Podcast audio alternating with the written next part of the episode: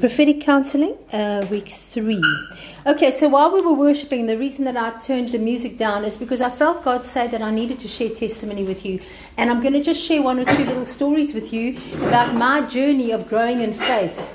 Um, when we when we gave our hearts, when we gave our lives to Jesus, the day that he said to me, Kathy, will you give up everything and follow me? I, I wrestled.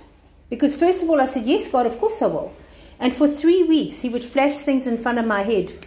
And I wake up and I'd have a vision of something that I was holding on to that was, that was more important than Jesus. And every time he showed me, I would wrestle because I knew I had to give it up. And it was very difficult for me. And then after three weeks of saying, yeah, I'll do that, God, I'll do that, God, I'll do that, God, I'll do that, God. But I was crying. It was, it was so difficult because he started with family. He started with the people you love. He started with the people that, you, that you've placed before the king. And, and I just wept every time. And then finally he said to me, you have an old clock that you inherited. I never inherited anything from my grandparents, and I've always loved antiques and I had to collect my own. But my grandfather left me an old clock, and he said, you inherited that clock. I said, yes, I did. He said, your brother wanted it. He said, give it to him. Sure. So I said, okay, God. So I took my clock and I gave it to my brother, and I said to my brother, you're the one with his name. It should have come to you. It shouldn't have come to me. You can have the clock. And as I gave it to him, I felt shackles fall off me. It was like, and I was free. And I went home and I said, God, what's next? What's next? What's next? He said, nothing else. And you know, it was so amazing because when I moved back to Westville to start on my own ministry, the first thing that my brother did, he said, you know what? I've had this for twenty-five years. It's your turn now. And he gave me the clock back. Awesome. How amazing is that? Mm-hmm. But that was that was just the, that little restoration. But I, I start with that story to tell you, then God took us on a journey where we had to live by faith. So I've been living by faith basically since nineteen eighty-six, but completely without any assistance since nineteen ninety. And, um, and then God said, I'm going to take you by faith. And he led us. Our first church plant was a church plant that we went there and we were given a car, we were given a church building, we were given the chairs in the building, we had a small congregation, there was a preschool, um, we had a house, a rented house, um, everything was just so cozy, and they said, this is this is what you will get when, when you go there. Well, when we visited, everything was there, including a congregation of about fifty people. When we came back a month or so later to move in, we discovered the congregation had been borrowed. Borrowed? Yes, from other churches. That it wasn't our congregation. We also discovered that the urn belonged to somebody and they came to fetch it. We also discovered that the sound system belonged to somebody else and they came to fetch it. We discovered the school that we were now going to run, the little preschool that we ran, that all the equipment belonged to somebody else. And they were coming to fetch it, or we had to pay them fifteen thousand rand. We also discovered the car that we'd been shown and promised was never theirs to give. And then we moved into the house at about two o'clock in the morning in the middle of ice-cold Secunda. My husband was in shorts and a T-shirt because we've just come from Durban. We broke down on the journey. We were frozen. My children were frozen. It was just, and we were in summer clothes with, with I've never had such cold winters as I had in Secunda. And... Um, And we moved into the house, and within about two weeks of moving in, we discovered every promise that we had didn't exist. And then we got a letter from the people that owned the house to say that they couldn't let us rent the house. And then we got a letter to discover the church was in incredible debt, incredible debt, and that it, we were now la- liable for it. And then we had three times, I think, I don't want to exaggerate now, but I think it was three times, we had the, the, the courts come to arrest my husband for what the previous pastor had done. And we kept saying, no, well, actually, it's not the same man. You can't arrest him. Um, and we found ourselves in a foreign town, not knowing anybody, with the only thing that we actually had was a building, one of those best directors in Secunda. That's all we had. Everything that was inside of that was taken out. We did have a few chairs. And then we discovered that the congregation really consisted of twelve people. And that the, the name of the church was hated in town because they owed money everywhere. The reputation of the man that had been there, he'd had five affairs with five different women at the same time, so his reputation stunk. So no one wanted anything to do with us, with the church, with the congregation. We were illegally in our home. We were Ill- the car didn't exist. The the phones, each each of the phones had a, an account of thousands of rands over over owing, the a church phone and the house phone. I mean, the story just goes on and on and on. And we suddenly found ourselves with nothing. We'd been released from our church with a go and do this thing for Jesus. This is amazing. You're going to serve our King. Goodbye. And the only money we had in our account was the last salary check that we'd had, which was four thousand rand before debt, before things being taken off. And we stood there drowning in this ocean of debt and in the fact that here we had a church that was meant to be our support, and the first month's income was one hundred seventy-nine rand. And it didn't even, it didn't, it didn't even buy food, never mind cover anything. And we stood there and we said, God, now what? Oh, yes, and I didn't tell you the cherry on top. So we have our first church meeting, and we're both passionate to come and bring the gospel and talk about the Holy Spirit and into a very Afrikaans conservative community that gave me three titles. It was Dominee's Vrou, something, something, something. And and we with passion shared the gospel. And we had a church split after the first meeting. And we were left with six people. So this was our congregation. And we came before God. We said, God, have we missed you? Because, I mean, the obvious thing that anyone would think is we've missed God. And he said, no, you haven't. I told you it was a broken church. And then we said, well, now what, God? We can't, we can't live. We can't survive. I had two little children. We can't survive. What do we do now? And he said, you trust me. And then we said, well, should one of us go and work? What must we do? And he said, I called you and I asked you if you'd give up everything to follow me. Now, will you give up everything to follow me? And we said, yes, God. And we started calling in and praying and calling in and praying. And the first thing that we said, God, what do you want us to do? He said, there's six weeks to the new year, start a school. We we got a hold of a Christian education at that point of time. We said, um, we've got six weeks to the new year. We want to start a school. They said, what have you got? We said, nothing. We said, but God said, start a school. So they said, how much money have you got? So we gathered around, we asked around who was prepared to make a donation towards a school. We gathered eight hundred rand. We said, eight hundred rand. They said, well, it's going to take you six months and eight thousand rand just to start with the beginnings. You've got six weeks and eight hundred rand. So we said, well, that's enough seed. Six weeks later, my husband and I were working day and night. We took everything we could find that was scrap. We built desks. We did whatever it took. A man arrives at our door and he says, what are you doing? We said, we're building the we're building a school. He said, well, I'm a retired carpenter. Can I help you? He starts helping us. I've got some old wood at home, he says. He brings the wood. Six weeks later, we opened a school with nothing, absolutely nothing. And then we said, well, God, what do we do? We had one teacher. One of the ladies that had joined our church was radical. She's, she's, um, she walked into the church. As she walked into the church, God said to me, your lives are eternally connected. I met her at the gate with the door going out, and we became instant best friends. We still are incredibly good friends. She's my, she's my, she's my sister. And she said, well, I'm a teacher. Can I help you? And she said, well, we said, we can't pay you. She said, I don't care. I just want to be part of what you're doing. Six weeks later, we opened a school. Why am I telling you this? Because I'm telling you, we're in a place right now where everything looks bleak. We're in a place right now where there's no hope. We're in a place right now where businesses are crashing. We're in a place right now where God is saying, now, are you honestly going to believe that I am who I say I am? God told us that we would be in Secunda for three and a half years, and then we got a prophetic word, one thousand two hundred sixty days. So we arrived there. There wasn't a day that I didn't have to pray for food. There wasn't a day that I didn't have to say to Jesus, Jesus, my children. We were homeschooling our kids and it was illegal. They were going to arrest us for it. So we had to close the curtains during the day so that they could carry on with school, because you still had truant officers walking around. So we illegally taught our kids because God said homeschool them. So we illegally taught them until we started our little school, started a preschool and started with class one. So my daughter did her standard, I think, seven and eight in a preschool um, to be able to qualify. But we had we had the A C E system, we had a teacher, the next minute we had kids, we had kids coming in, um, and slowly but surely then the people came and they said, we need the money for the for the junk outside, and it was junk. It was it was a, a it was a a, a, a play a, um, gym and all kinds of, but it was broken, it was old, it was junk. You owe us fifteen thousand rand. So we said, no, actually we don't. The person who owes it isn't here, but you take your junk and leave. I don't want that junk. So we said, nor do we. So they said, oh, well, you just better keep it. Debt written off. And we just started seeing step by step. We went to the owner of the house. We said to the owner of the house, I'm sorry, we've been brought here under false pretenses.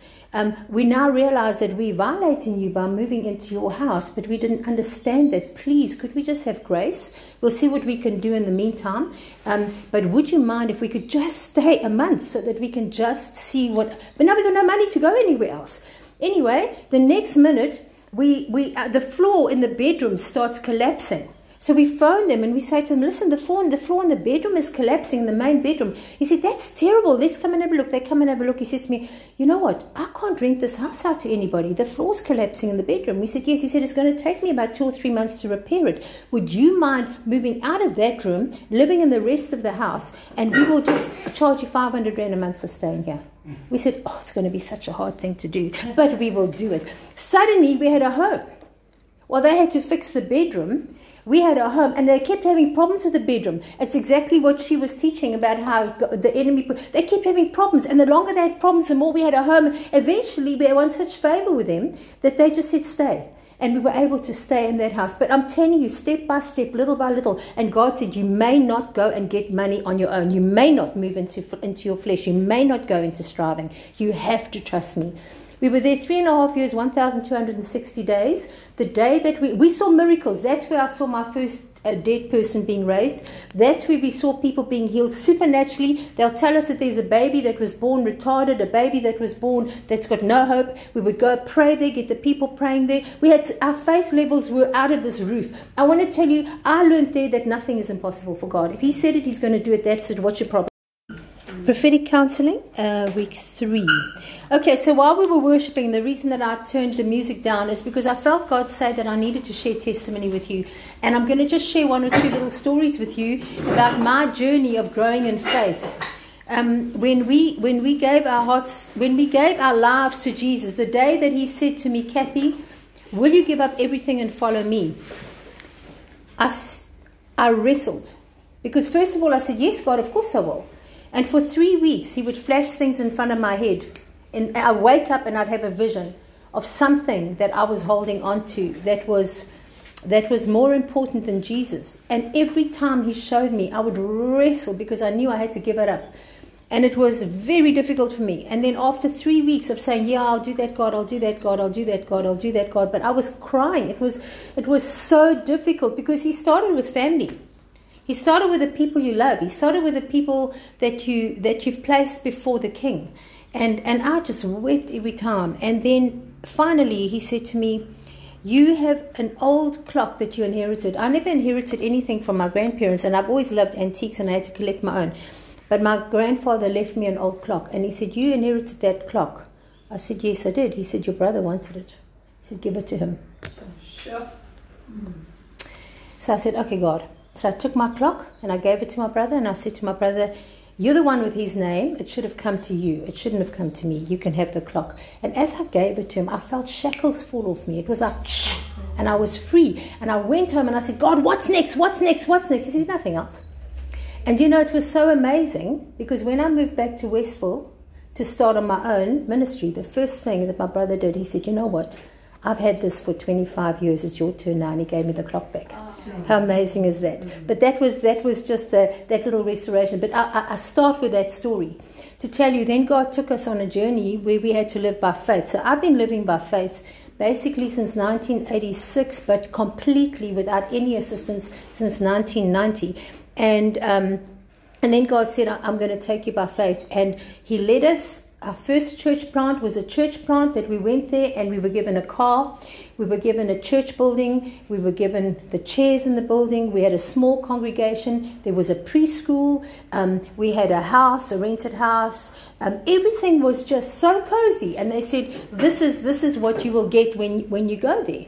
Well, when we visited, everything was there, including a congregation of about fifty people. When we came back a month or so later to move in, we discovered the congregation had been borrowed. Borrowed? Yes, from other churches. Mm-hmm. That it wasn't our congregation. We also discovered that the urn belonged to somebody and they came to fetch it. We also discovered that the sound system belonged to somebody else, and they came to fetch it. We discovered the school that we were now going to run, the little preschool that we ran, that all the equipment belonged to somebody else, and they were coming to fetch it. All we had to pay them fifteen thousand rand. We also discovered the car that we'd been shown and promised was never theirs to give. And then we moved into the house at about two o'clock in the morning, in the middle of ice-cold Secunda. My husband was in shorts and a T-shirt because we've just come from Durban. We broke down on the journey. We were frozen. My children were frozen. It was just, and we were in summer clothes with, with, I've never had such cold winters as I had in Secunda. And, um, and we moved into the house, and within about two weeks of moving in, we discovered every promise that we had didn't exist. And then we got a letter from the people that owned the house to say that they couldn't let us rent the house. And then we got a letter to discover the church was in incredible debt, incredible debt, and that it, we were now la- liable for it. And then we had three times, I think, I don't want to exaggerate now, but I think it was three times, we had the, the, the courts come to arrest my husband for what the previous pastor had done. And we kept saying, no, well, actually, it's not the same man. You can't arrest him. Um, and we found ourselves in a foreign town, not knowing anybody, with the only thing that we actually had was a building, one of those best directors in Secunda. That's all we had. Everything that was inside of that was taken out.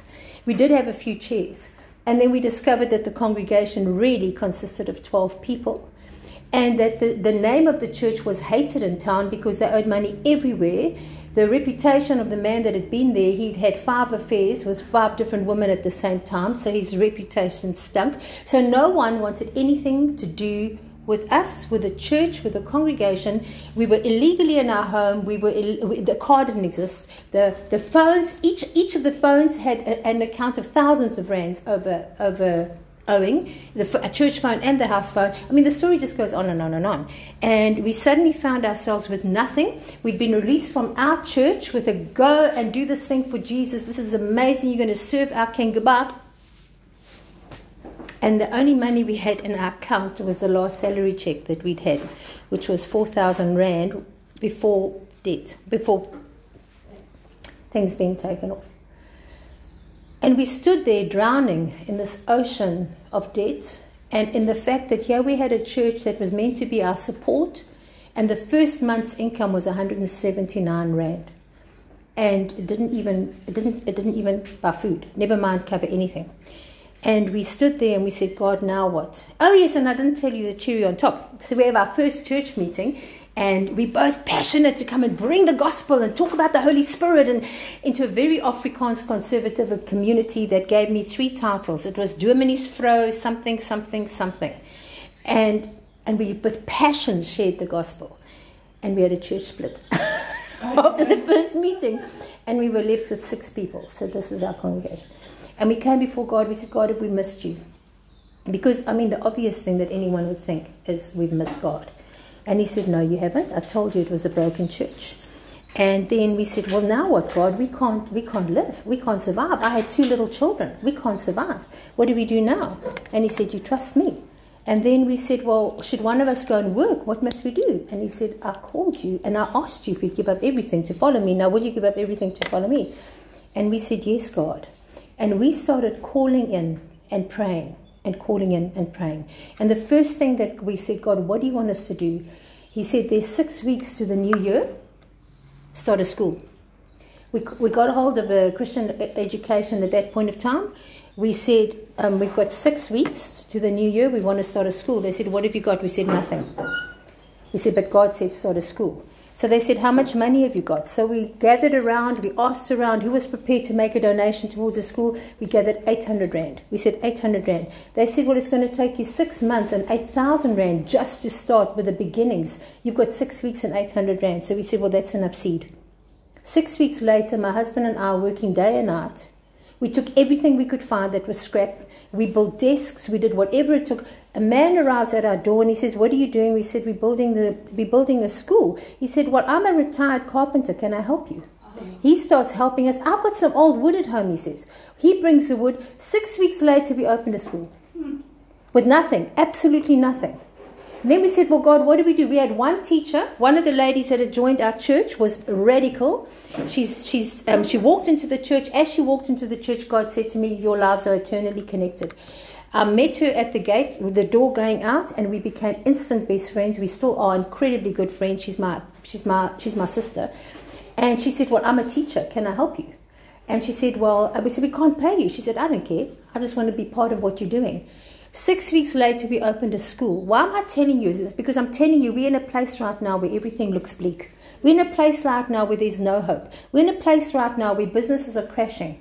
We're in a place right now where God is saying, now, are you honestly going to believe that I am who I say I am? God told us that we would be in Secunda for three and a half years, and then we got a prophetic word, one thousand two hundred sixty days. So we arrived there. There wasn't a day that I didn't have to pray for food. There wasn't a day that I didn't have to say to Jesus, Jesus, my children. We were homeschooling our kids and it was illegal. They were going to arrest us for it. So we had to close the curtains during the day so that they could carry on with school, because you still had truant officers walking around. So we illegally taught our kids because God said homeschool them. So we illegally taught them until we started our little school, started a preschool and started with class one. So my daughter did her standard, I think, seven and eight in a preschool um, to be able to qualify. But we had we had the A C E system, we had a teacher, the next minute we had kids, we had kids coming in, um, and slowly but surely then the people came and they said, we need the money for the for the junk outside, and it was junk. It was it was a, a it was a a, a, a play a, um, gym and all kinds of, but it was broken, it was old, it was junk. You owe us fifteen thousand rand. So we said, no, actually we don't. The person who owes it isn't here, but you take your junk and leave. I don't want that junk. So we said, nor do we. So they said, oh, well, you just better keep it. Debt written off. And we just started seeing step by step. We went to the owner of the house. We said to the owner of the house, I'm sorry, we've been brought here under false pretenses. Um, we now realize that we're violating you by moving into your house, but we didn't understand that. Please, could we just have grace? We'll see what we can do in the meantime. Um, but would you mind if we could just stay a month so that we can just see what... But now we've got no money to go anywhere else. Anyway, the next minute, we, we uh, the floor in the bedroom starts collapsing. So we phone them and we say to them, listen, the floor, the floor in the bedroom is collapsing, in the main bedroom. He said, that's terrible. Let's come and have a look. They come and have a look. He says to me, you know what? I can't rent this house out to anybody. The floor's collapsing in the bedroom. We said, yes. He said, it's going to take me about two or three months to repair it. Would you mind moving out of that room, living in the rest of the house, and we will just charge you five hundred rand a month for staying here?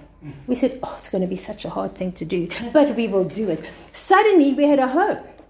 Well, they had to fix the bedroom. We had a home, and they kept having problems with the bedroom. It's exactly what she was teaching about how the enemy, they kept having problems, and the longer they had problems, the more we had a home. Eventually, we won such favor with them that they just said, stay. And we were able to stay in that house. But I'm telling you, step by step, little by little. And God said, you may not go and get money on your own. You may not move into, into your flesh. You may not go into striving. You have to trust me. We were there three and a half years, one thousand two hundred sixty days. The day that we, we saw miracles. That's where I saw my first uh, dead person being raised. That's where we saw people being healed supernaturally. They'll tell us that there's a baby that was born retarded, a baby that was born that's got no hope. We would go pray there, get the people praying there. We had, our faith levels were out of this roof. I want to tell you, I learned there that nothing is impossible for God. If he said it, he's going to do it. That's it. What's your problem?